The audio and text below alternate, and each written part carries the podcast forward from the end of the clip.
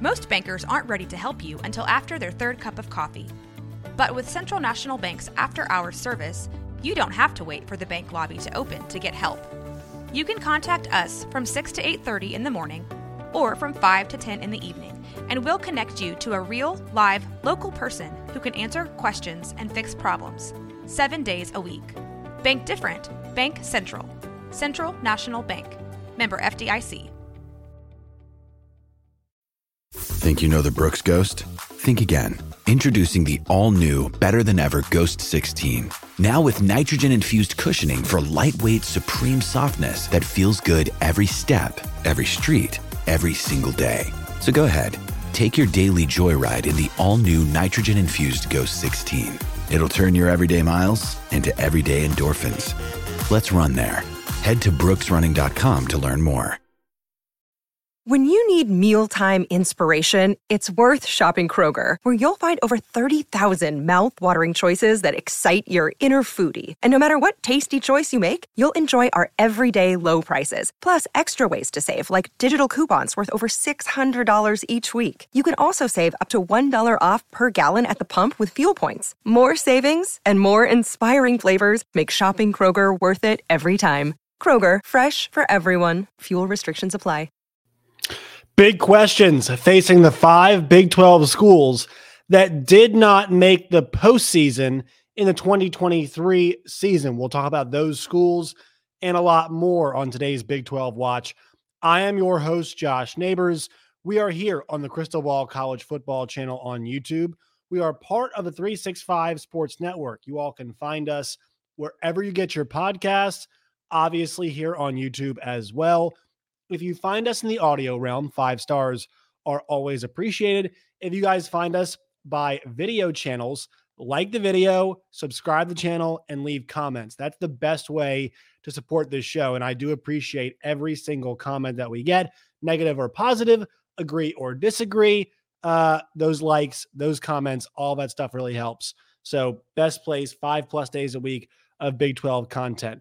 If you all want reactions, from the weekend that was in Big 12 football. We've got those on Sunday morning show. And also, I did an instant reaction video to the news that Dana Holgorsen was fired at Houston and some conversation about where we go from there. So you all can find that here on the channel as well. You guys can find me on Twitter slash X.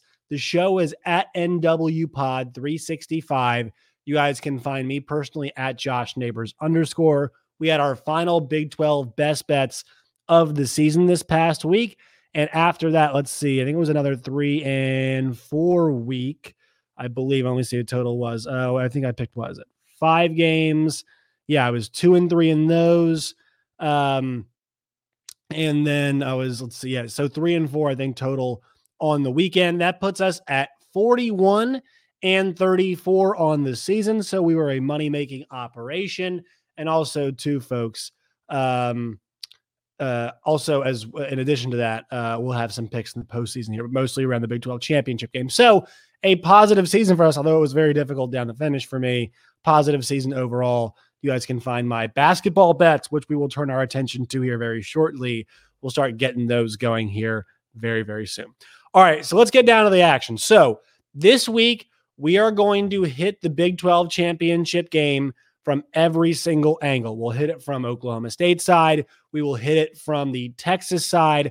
We will hit it from the standpoint of what does it mean for the league? What does it mean for the college football playoff um, as well? Because the Big 12 with uh, Texas still very much in this hunt. What do they need to happen? But before we do, and before we really get to all the teams that are going to be continuing to play, and we'll have more coverage of some of these schools I'm about to mention as we go along, but we've got to check in because there are schools who are having their seasons, uh, they're over, right? The Big 12 has 14 teams at this moment in time, this football season, and five of those schools are not going to bowl games. Three of them are new Big 12 schools. And I think it's safe to say that, hey, uh, there is some expectation of this happening. I think if you look at Cincinnati, that was an expectation. Um, BYU, I think that's a fair expectation. And then Houston, expectation. The problem is their disappointments in different ways. Two that we're not, and I, I think they are really trying to rebound here, are TCU and Baylor. TCU finishes at five and seven, Baylor finishes at three and nine. So we're focusing on those schools that are not in the postseason because I think there's a whole lot to talk about when it comes to schools that are and what they're looking to get out of their post seasons. But we have to kind of put a moratorium, you know, uh, uh, or you know, kind of a, I guess a memorial, if you will, of these seasons. And so we do that with our losers corner usually. And look, uh, I don't think actually any of these teams won this week, so it's basically loser corner where we go to Dusty Rhodes. Kick him in the butt and say, "Hey, a computer took your place, Daddy." That's hard time. Hard times. Who has fallen upon hard times in the Big 12? And I'd say the five schools this week that have fallen upon hard times are the five schools that are not going bowling. So we will put those up right now as the graphic gets fired up. Boom, Cincinnati, Baylor, BYU, Houston, and TCU. So let's go first with the Cincinnati Bearcats.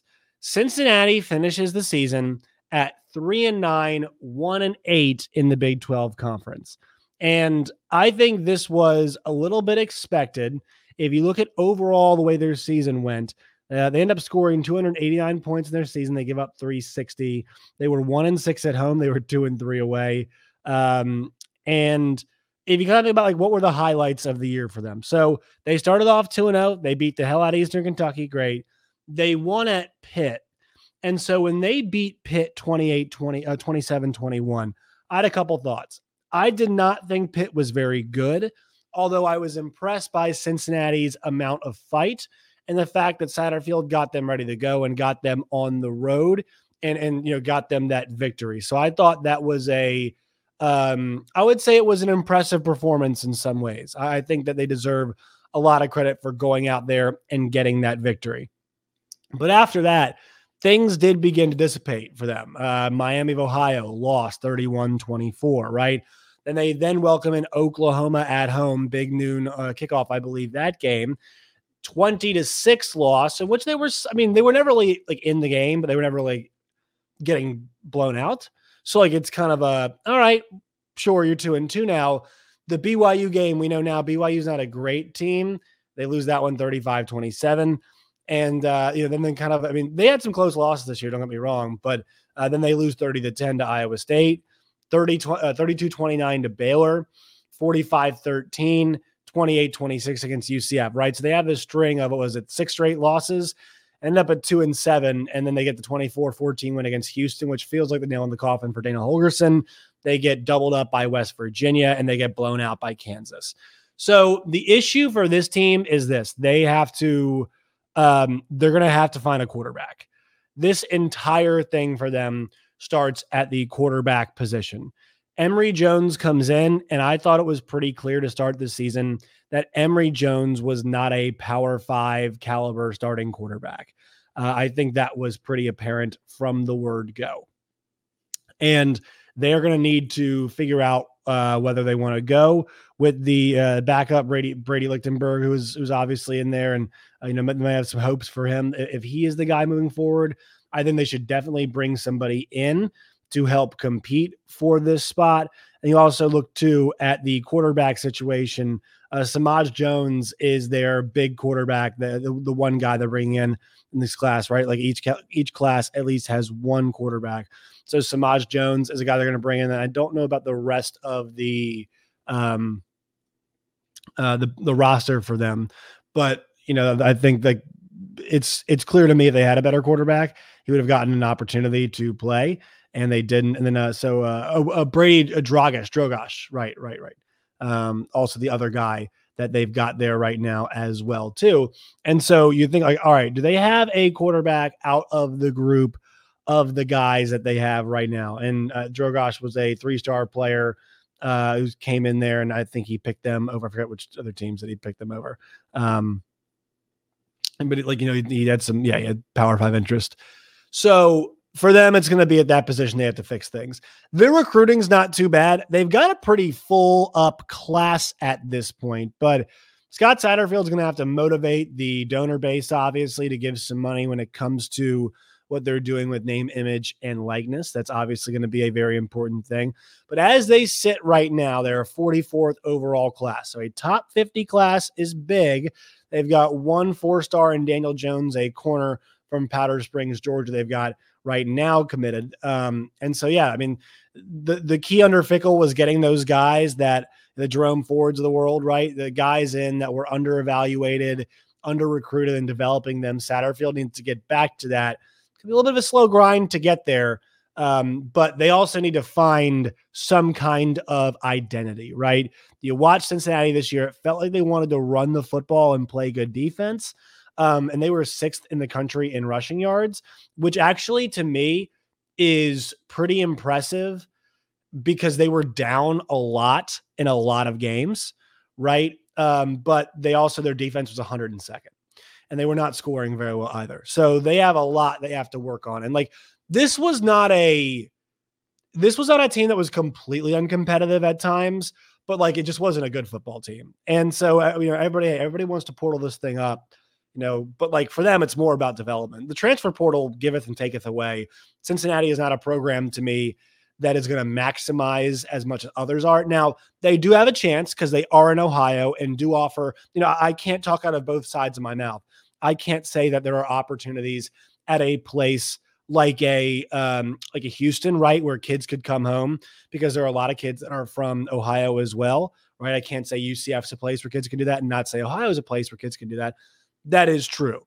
Ohio is a place where kids can uh, return home and go and play and and do that. Um, so that that is that that should be mentioned with all of this.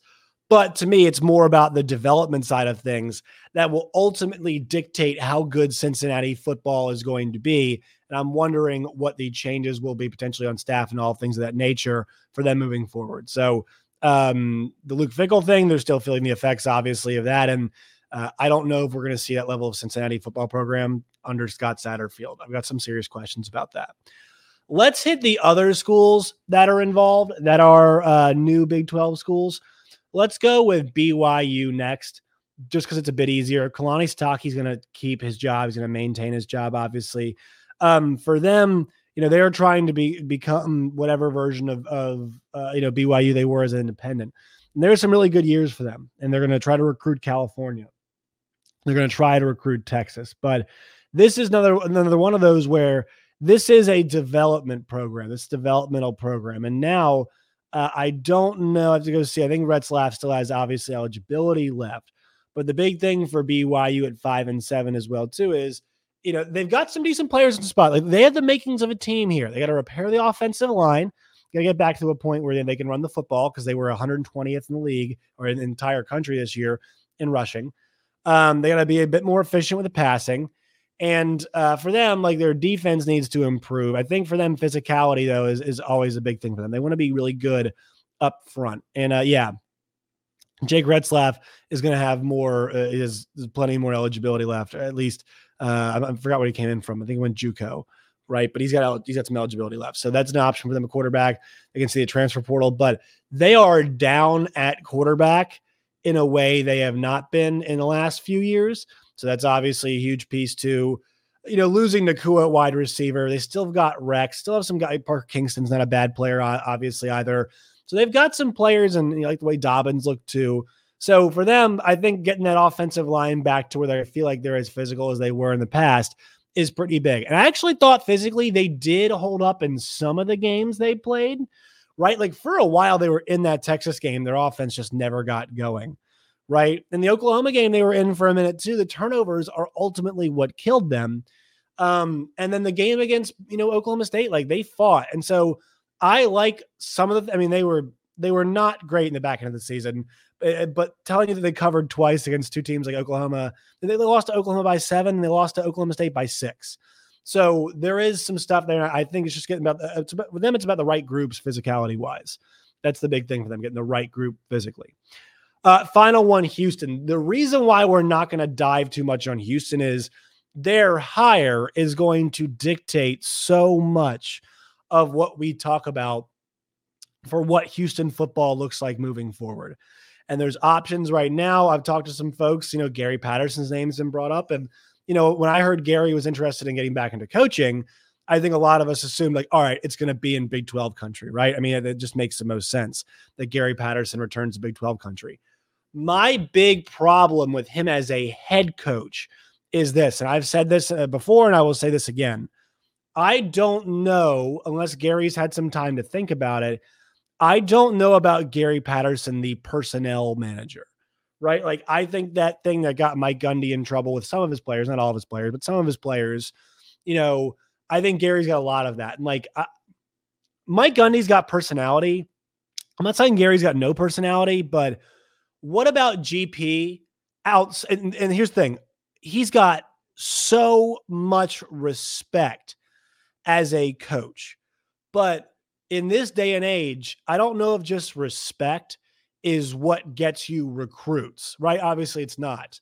And so I don't know how much players are going to love Gary Patterson. I don't know how uh, you know much he's going to inspire the NIL part of Houston, right? So in the way that a Jeff Traylor would inspire that. I did see Rhett Lashlee getting the extension at Houston just happened, so there's one potential option that's off the grid. If they can get Jeff Traylor, and I know Jeff Traylor has talked about potentially getting another pay raise at UTSA, but man, it's time for him to cash in, right? I mean, Frank Harris is gone. I still think it's going to be a good program, but I, don't know if it's going to be at top, top, top level. And I think, you know, whether he wants, I mean, I think he wants a better job in Houston, to be honest, right? Another one of those kind of potentially commuter school situations, but he just did a school like this. Maybe he wants a bit more of a traditional college program. But once again, like, it's hard to talk about Houston's season right now. And I did a video yesterday about Houston. So we're not going to spend too much time on the Cougars today. That brings us to two teams Baylor and TCU. So let's go with Baylor first. Baylor, because the, the, the, news really lies with the Baylor Bears right now. Baylor made the decision yesterday and announced that they are bringing back Dave Aranda.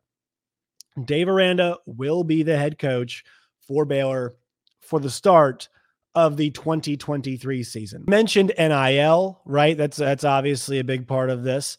Um, and made a big staff change as Jeff Grimes was was out of there, right? We just saw him get out of there. And so Baylor to me should be a team that is recruiting very well. The problem for them right now is they only have 14 commits. And they actually have a pretty good talent core at some of the positions. The issue where Baylor has struggled is offensive line. And particularly, Jeff Grimes and Eric Mateos did a great job of coaching up that 2021 offensive line after they were one of the, one of the worst offensive lines in the entire country eh, the previous season. So they're in a spot now where that's back to not being a strength. This is a team that wanted to run inside and outside. You know, a lot of outside zone, particularly, is what they want to run. And they were not able to do that. I mean, to me, like you know, you run a lot of zones sometimes if you don't feel great about your offensive line man to man. So you want to get them moving, get them in space, get them rolling, right? That's kind of what you want to do. These guys weren't going to, they, they weren't going to that either.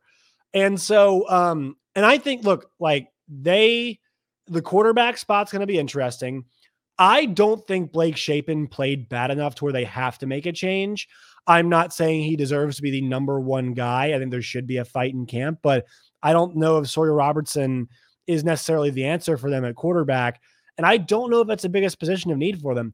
It feels like everything for Baylor defensively is the need. And Dave Aranda mentioned this. He's going to have to get more involved with the defensive play calling and whatnot, or else he will not make it through the entire season, right? They were getting blown out. Like this was not this particular, this right here, guys, this was not a competitive football team. Like their losses I mean, they have, let's see, they lost nine games. Two, uh, three of those losses were one score games. Uh, the Utah lost one score game. The, let's see, the Houston lost one score game, and the West Virginia lost one score game. This was not a, once again, particularly competitive group on the defensive side of the ball. The numbers overall tell that story.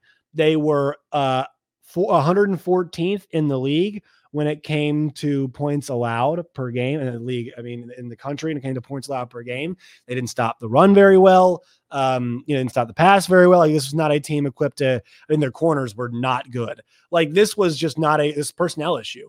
And Baylor should have the resources to be a portal team. They are in a location to be. Everybody wants at the portal. Baylor should be able to. Baylor should be able to identify talent. They should be able to pay for that talent, and they should be able should be able to coach that talent. So to me, this is a team that is prime for an uptick because I think Dave Aranda obviously knows the situation that his program is facing and that he as a coach is facing. And that somebody is, you know, look, like I think he's not going to change his personality. I'm not saying he should, but you know, he needs he's got to get a little bit more fiery. He needs somebody to be more fiery because it's a guy who's always been good at identifying his problems. That does not seem like it's the case anymore. Like he was always good at that in the past. And I think he knows them, but it's it's just like the fire to to fix is kind of the term I want to use here. The fire to fix just is not there, right? Um, and I'm not seeing that from them right now. So with that, that's your huge concern, right? For Baylor is you know, th- they don't seem to be identifying the problems. The, the good news is you know the problems, and the good news is they should be able to get guys in there. Baylor is a program that has won at least 10 games with three separate coaches over the last 15 years. I make this point a lot. Matt Rhule did it, Dave Aranda did it, Art Briles did it. They've got the means necessary, particularly in the new Big 12 conference, to make this happen. Can they do so? It's a big question for Dave and company to answer. And the recruiting class, folks, is not great for next year right now. It's very much an incomplete class. Uh, they are 61st ranked right now. Um, they've got one four star, it looks like uh, Jaden uh, Jaden uh, Jaden Porter. Yeah. Um, quarterback for them. They've got Nate Bennett uh, out of Westlake Village in California right? And so we'll see what happens for them in the transfer portal once things get going. We'll see if they lose the transfer portal. But like if they can retain some of their guys, because they have a pretty good receiving core, at least I think. And they've got some talented players on offense, but how many of those guys are kind of sick what's happening there? Or do they want to see a change? Or do they want to see what the offensive change is for Baylor? A lot of questions there on both sides of the ball. That's the problem. Like they've got issues on both sides they have to fix. I feel like the the good news is like the offense is more correctable from a schematic standpoint, or like you know, just like what they need to do better. Like they need to get this thing, they need to get the ball outside. Like they need to get the ball to the, the perimeter, uh, get the ball to the playmakers' hands. They need they need a little bit of a little bit of veer and shoot right back in the business, right? The defense is where I think the good news for them too, once again, is they've got a defensive minded coach. You know the positions and you should be able to pay for it. So, like bad systemic problems but I don't think it's a program that's incapable of of addressing it. I think is the way to put it. TCU, last but certainly not least, due to the fact that these boys were in the national championship last year. Our guy Sonny Dykes was in the national championship game last year. And now they're not even going to a bowl game. They're not even going to the Texas Bowl. And uh, obviously a massive, massive loss for them. But like that seems to be who Sonny Dykes is a little bit up, a little bit down, right? I don't think as a person he's not. But um, this team's got talent. They've got the ability to a- acquire talent, and they should be able to coach pretty well. the thing is, like Garrett Riley's offense would eventually work at Clemson, but I do. I think Kendall Briles is a good offensive coordinator. I think the the problem for Kendall Briles is this: he is he is really good at running the veer and shoot his system is never really the problem. He's actually the problem. Like his situational play calling has cost them games, and, and some of the decision making has cost them games. There are games like this should have been a bowl team, right? They lost. Uh, they lost a decent amount of close games on the season, right? And they did actually hammer a couple. They beat some good teams, um, or at least they beat. You know, uh, they beat SMU, which is a good team. Uh, and they hammered BYU. And they hammered so they, they killed bad teams and and you know beat one decent team. You look at the losses though, like three point loss to Colorado, three point loss to West Virginia, 13 point loss to uh to uh let's see Iowa State on the road, seven point loss uh, against Texas Tech, three point loss against Texas, right? The Oklahoma game never really that competitive. There were games they could have flipped. The Colorado game, no excuse for that. Like they just got they got surprised, and that shouldn't happen the first game after the season. Chandler Morris, not the guy. Josh Hoover, maybe the guy. But like if you look at TCU and you look at them in the recruiting, like this is not a program that's going to be held down very long. Um, I have a tough time believing that if you remove Oklahoma and Texas, both of which they played this year, and look, guys, they've had a lot of success against Texas in the past, so I'm not too worried about them. But this is a team that is number three in the conference right now in recruiting, number 33 overall. They are getting, they've got multiple top 300 players committed to the program. Uh, they've got four four star guys committed. You know, right now, UCF, also, guys, UCF's recruiting their asses off. Uh, they're going to be a top 25 class. They might be. They got nine four stars right now. Hell yeah, Gus. The Gus bus, baby. That thing's rolling. Um, they've got four four stars. They've got 14 other commits, obviously. They are a team that can do very, very well in the transfer portal as well, too. I think they need to be a bit more. Uh, I want to see the defense make some changes. And I'm not saying Gillespie's got to go. She thought did a really good job, you know, given what they've got. Uh, but I think that they need to make some some changes, some thoughts about what they're doing on the defensive side of the ball. I don't think offense for them is a huge problem. I think Kendall Briles is a good coordinator who will always be a pretty good coordinator. This year for them, passing yards was seventh. Now, part of that is a function of the, the fact they were chasing games. They were 69th in rushing yards, so kind of middle of the pack. Their rushing offense really did slow down there towards the back end of the season. Um, their defense was not great this year, obviously, and that's what slowed them down. So I think TCU is a team that was a lot better than what their record ended up being. Obviously, they do have some injuries. The receiving core was inconsistent, but location, location, location. This is a bad season. Yes. This should not be uh, the norm. I think TCU will be back to being pretty good next season. And if you look at what they've got, you know, uh, uh, I think it's Hejny is the quarterback they've got. Uh, who's a top 300 kid. He's number 11 quarterback in the country. Um, not a big kid, but he's coming in. Josh Hoover obviously will get a good look. They've got a um, I think his name is Jakyle uh, Baker, uh, the top 100 wide receiver who is coming in as well as well too. So they've got plenty of guys who are going to be coming to this program, and there's plenty of guys who want to play for Sonny Dykes and play for Kendall Briles. Um, and also too, I mean, you know, I think I think they'll be in the market for a transfer quarterback. I mean, I, I think if you are KJ Jefferson, right, and um, Kendall makes the overture to you, and look, that, like that's the thing for KJ. KJ came, to, you know, KJ had to work with Dan Enos, who thought was going to have more pro ready, but it turns out you kind of just want to. If you're a veer and shoot quarterback, be a veer and shoot quarterback and learn how to play the other style in the pros. Like they'll teach that to you because like get paid first, right? Get show your ability, get paid first. We'll worry about making the changes later. Um, I think that's kind of the way I look at it, right? Make that money. You, you don't have to learn a pro style in college. You'll learn a different offense in the pros anyway. So uh, KJ Jefferson, if he wants to play again, you know, Will Rogers obviously in the portal now, but you've got Josh Hoover, you've got the new quarterback coming in as well too. Um, I don't think Chandler Morris is a part of this program moving forward. From what it sounds like, I'm not sure the locker room loves him. And I don't know why that is. It's just what I've been told. And so I think that that's something we have to consider too. Um, but all these programs with some big questions to answer, TCU has the least amount of questions to answer by virtue of their record, by virtue of what they accomplished, and by virtue of where they're located. Everybody else, questions to answer. And even look, teams that are going to bowl games have questions to answer as well. It's just a bit fewer of them because there's a lot more time to generate some momentum and and see some things in some bowl practices and whatnot. All right, that will do it for today's show. Let me know your thoughts on these schools falling upon hard times. Um, you know, which Big 12 school faces the most questions this offseason? Who was the worst Big 12 school? What, you know, who was the, big, the, the biggest disappointment this season? I would say the biggest disappointment was Baylor. I don't think there's any doubt about that. Baylor to me was uh, at a game in and game out basis, just how uncompetitive they were in some moments, massive disappointment. And I think that's why a lot of fans wanted Dave Aranda gone. And I understand that. Um, but to me, that's the biggest disappointment. So, who was your biggest disappointment of the Big 12 season? Let me know in the comment section below. Find us where you get your podcast. Find us on YouTube's. Like the video, subscribe to the channel. Uh, follow us on Twitter at Josh Neighbors underscore. You guys can find me at NW Pod 365 as well. All right, folks. Talk to you tomorrow.